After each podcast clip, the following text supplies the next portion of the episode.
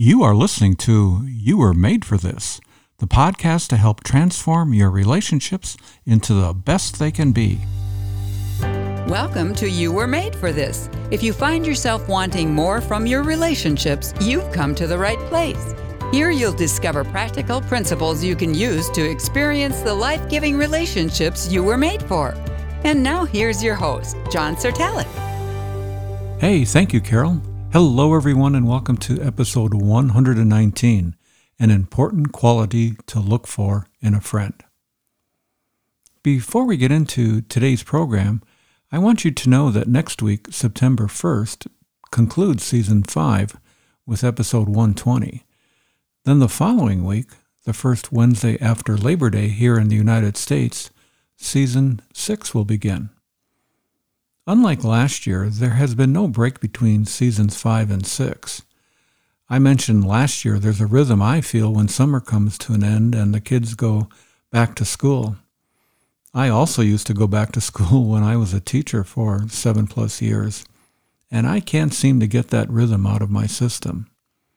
For me, September is the start of all things new, even more so than January 1st. I can already feel the back to school adrenaline ramping up production in my body. And I wonder if any of you have these same back to school feelings. Well, enough of that and on to today's program.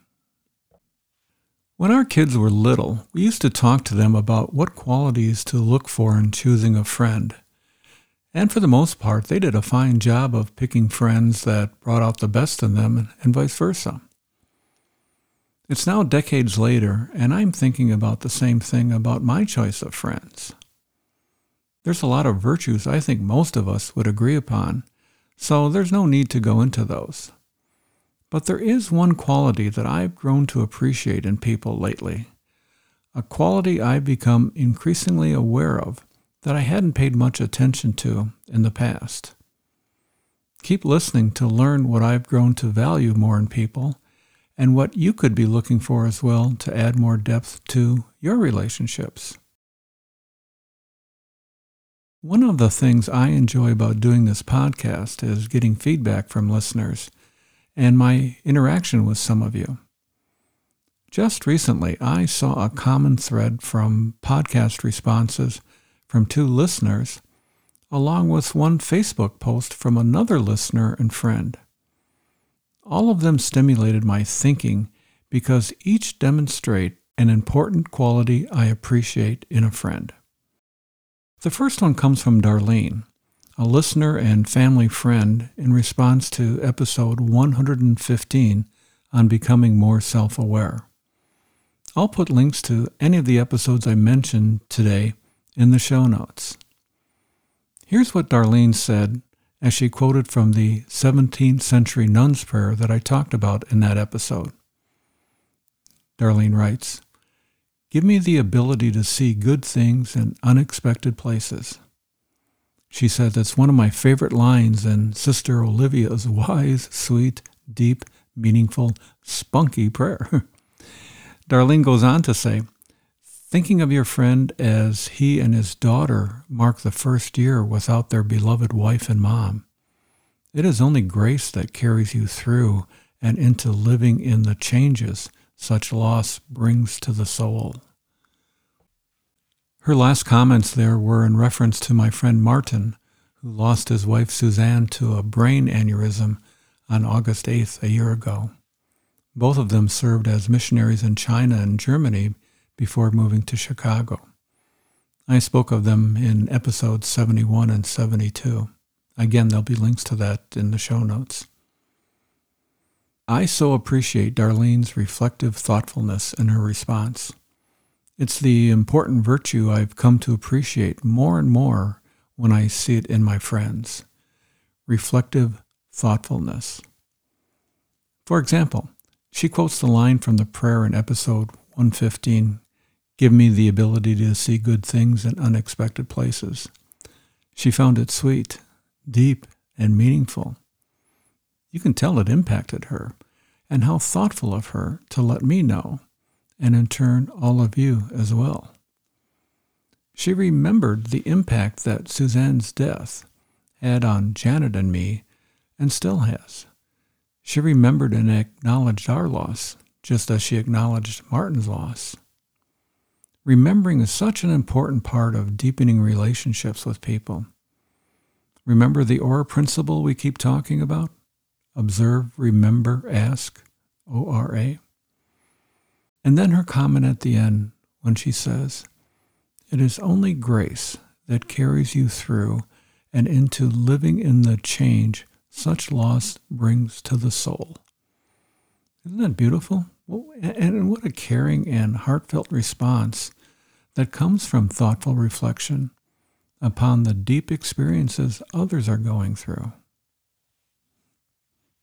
Here's a second example of reflective thoughtfulness from another listener. Two days after episode 110 went live, I got a text from my friend Randy in Pittsburgh. Randy and I have been friends for a long time, as I've mentioned, and he comments quite regularly, which I appreciate. Episode 110, as you might recall, is the one about relationships that we didn't choose and how many of us are shaped by the relationships of people who choose us, but we didn't choose them, like our parents, for example. The main point of that episode is to be kind to others who didn't choose to have a relationship with us, but who have one with us anyway, because it will bring out the best in us. Well, here's what Randy wrote Good morning, John. I loved this week's podcast. In its own way, poking around at some deeper things I need to reflect on more. It's been a hectic week, so I'm looking forward to listening to it again. And then, and then he just signs it Randy. Well, I appreciate Randy's reflective thoughtfulness. He commented that the episode stirred something within him, something deeper, something that he needs to reflect on more. And I love his word choice poking around, deeper things, and then looking forward to listening to the episode again. You know, a thoughtful person thinks like this. They reflect. They take the time to do so. They use the thoughts of others to stimulate thoughts of their own, not to talk about them yet, but to explore them more internally. And then finally, Here's a third example of reflective thoughtfulness. Another of my friends is also a listener to this podcast. Her name is Kat. Kat with a K. I was struck by uh, several things she wrote recently, not in response to a podcast episode, but by something she posted on Facebook the last week in August during the 2021 Summer Olympics in Tokyo. Her posts were about gymnast Simone Biles pulling out of several Olympic events for mental health reasons. Here are a few excerpts from her post. She writes, Part of the reason I'm posting this is I'm curious what people think. And she mentioned uh, someone else who had responded, uh, and she thanked that person for chiming in. And Kat goes on to say, I hadn't thought about the ongoing effects from the sexual assault that Simone Biles had experienced and what her her Facebook friend had commented on commented on. Kat said, "I'm interested not just in the individual side of this, but the team side too. I don't think if Tom Brady had said he couldn't play in the Super Bowl, or Giannis the NBA championship due to mental health issues, that the reaction would be as positive and understanding. There are a lot of factors to all of this. Kat then talks about one of her other Facebook friends commenting on the physical issues related to Simone Biles' decision to pull out, that she felt uh, some physical harm could come to her. And then Kat says, The more I think about the situation that Simone Biles is in, the more my heart goes out to her. She goes on, The point I'm making is how much of a generational shift there has been with all of this. For example, I'm sure my brother, who coaches softball, but has had or definitely will have now some players who take, quote, mental health days, even though that sport isn't life threatening as gymnastics, except for maybe freak accidents. That would have been inconceivable when I was playing. There's also the somewhat separate issue of how Biles said that she wanted to address the struggles when she pulled out of the team event, saying she wanted to, quote, focus on herself. I wholeheartedly agree with the importance of being mentally healthy and doing what one can towards that end. But I think we're forgetting how much of a shift we've had over the past few years on this topic, elevating it above almost everything else and also about the way to go about it, like saying we need time to, quote, focus on myself. And Kat concludes with the following sentence that I really like. And she says, And as for the record, I love talking about and processing through stuff like this. So thanks for chiming in, everyone. Well, I certainly appreciate Kat's reflective thoughtfulness in her Facebook post you know, at one extreme, people are criticizing Biles for letting her country down by withdrawing from competition to focus on her mental, mental health. While others applaud her for paying attention to her body, recognizing her limits, and making a hard decision that she knew would not please everyone. Kat threw out her thoughts and observations for the purpose of stimulating dialogue about this complex issue, not to champion one point or the other. What other people had to say helped her to see more about the issue than she originally considered. So, what does all of this mean for you and me? How can we use what we've heard today to improve the relationships in our lives?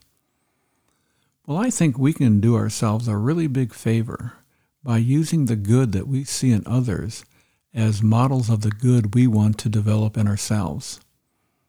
For example, we can be more thoughtfully reflective like Darlene and let people know how what they say and do impacts us for the good. Like her, we can remember what people tell us in the past and reference now in the present, especially when it comes to matters of the heart. We can draw a connection between what we and others experience with the involvement of God in the affairs of mankind like when she talked about grace carrying us through the changes that bring loss to our soul. We can also be more thoughtfully reflective like Randy and let the experiences of others speak to things going on within us, even if it's just to, quote, poke around more, as Randy says, about issues that deserve more reflection.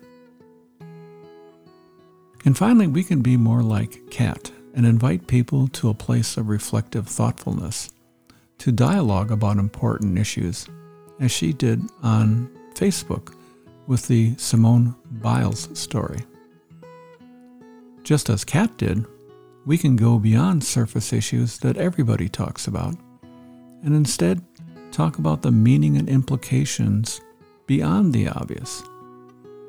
In the Biles story, for example, to consider the larger issue of the interplay between perseverance in the midst of adversity, responsibility to one's group, self care, people pleasing, and personal safety.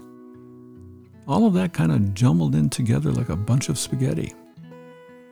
We can think and discuss complex issues like this as a way of growing and learning from others. Well, here's the main point that I, I really hope you remember from today's episode. It's this whatever important qualities we look for in a friend, develop and nurture those same qualities in ourselves. Be for others what you want them to be for you. I'd love to hear any thoughts you have about today's episode. In closing, if you found this podcast helpful, please follow us from wherever you get your podcasts if you haven't already done so. I do hope your thinking was stimulated by today's show to spend a little more time thoughtfully reflective so that you will find the joy that God intends for you through your relationships. Because after all, you were made for this. Well, that's all for today. I look forward to connecting with you again next week. Goodbye for now.